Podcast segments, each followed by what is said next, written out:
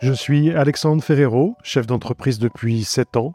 J'ai décidé de partager ma propre expérience de l'entrepreneuriat avec une thématique un peu spéciale, celle des premières fois, mes premiers recrutements, mes premiers salariés, mon premier salaire, ma première dépression suite au départ d'une de mes salariés qui m'a volé un des plus gros clients de l'époque. Ce podcast s'adresse à toutes celles et ceux qui souhaitent entreprendre, mais aussi à celles et ceux qui entreprennent déjà et qui rencontrent des problèmes à surmonter. Mon principal objectif, c'est de transmettre mes connaissances dans ce domaine, qu'est l'entrepreneuriat. On glorifie très souvent l'entrepreneuriat, mais c'est loin d'être un long fleuve tranquille. Et seuls ceux qui savent se remettre en question et qui comprennent que les obstacles ne sont que des tremplins vers la réussite ressortent grandis de ces expériences. Il y a toujours une raison pour laquelle on rencontre des difficultés. Mais même dans l'obscurité, il faut rester attentif à la lumière. Hello à toutes, hello à tous. Mon premier défaut dans l'entrepreneuriat, c'est d'être, ou en tout cas d'avoir été, trop gentil. Oui, mais voilà, on ne peut pas changer sa nature. On peut la modifier un peu et l'adapter en fonction des situations, mais c'est quand même très complexe d'être infidèle à ce que l'on est vraiment.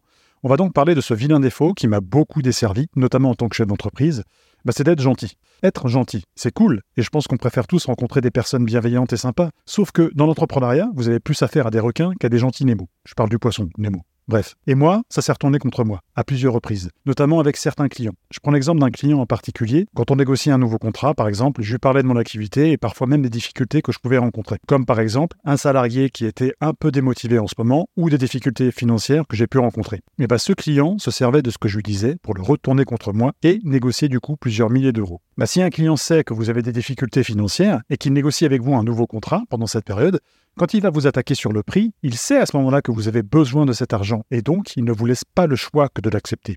C'est de la gentillesse, mais c'était surtout de la naïveté. Alors, je prends un autre exemple, beaucoup plus fréquent parce que c'était mon quotidien avec eux, justement, je parle de mes employés. Il y en a pour qui ça se passait extrêmement bien parce qu'ils n'abusaient jamais de cette gentillesse, mais pour d'autres, c'était une faille qu'ils essayaient justement d'exploiter très souvent. Exemple, un collaborateur a eu de super résultats toute la semaine, bah moi, qu'est-ce que je fais le vendredi? Je lui offre son après-midi. Vous le faites une fois ou deux, c'est bien, sauf qu'avec certains, ils veulent que ce soit tout le temps la même chose.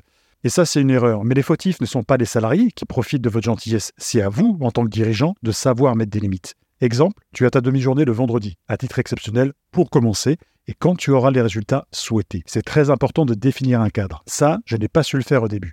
Parce que quand vous êtes gentil et généreux, vous avez envie de faire plaisir aux gens avec qui vous travaillez. Et moi, j'adorais faire plaisir. Je rentrais dans l'open space et j'offrais des primes à celui ou celle qui arrivait à placer un mot précis, genre trompette, dans le discours qu'il devait adresser au client. Pour rappel, mon activité est une société spécialisée en prospection téléphonique et j'adorais challenger mes commerciaux de cette manière. En plus, je ne parle pas d'une prime de 10 euros, je parle d'une prime à 100 euros pour placer simplement un mot. J'étais très généreux et même trop gentil. J'ai accordé à un salarié de ne pas renouveler sa période d'essai pour qu'il puisse signer justement un appartement, j'ai accordé des jours de repos à ma charge pour qu'une collaboratrice puisse se ressourcer. Au final, toutes ces petites choses et tout ce que j'ai pu faire avec ces gens se sont retournés contre moi. C'est-à-dire que si j'ai le malheur de dire non une fois, ah bah là c'est la guerre et ces personnes ne comprennent surtout pas pourquoi je leur refusais. Mais c'était normal leur réaction. Si vous prenez l'habitude qu'on vous dise oui, bah vous allez être surpris quelqu'un vous dira non pour la première fois. J'ai appris avec le temps à trouver un équilibre entre justesse et gentillesse. Je ne pouvais pas m'empêcher d'être gentil, d'être qui j'étais, mais je faisais plus attention avec qui je pouvais et qui je devais l'être. On ne peut pas changer sa nature, comme expliqué au début de l'épisode, mais c'est très important de se protéger des personnes qui n'ont pas les mêmes intentions que vous. Donc si vous êtes gentil, restez-le. Simplement, vous devez choisir avec qui vous allez l'être. Cette naïveté et cette gentillesse m'ont coûté beaucoup d'argent au démarrage de mon activité, mais comme on dit, c'est en forgeant qu'on devient forgeron. Alors, prenez soin de vous, et moi je vous dis à la semaine prochaine pour un nouvel épisode.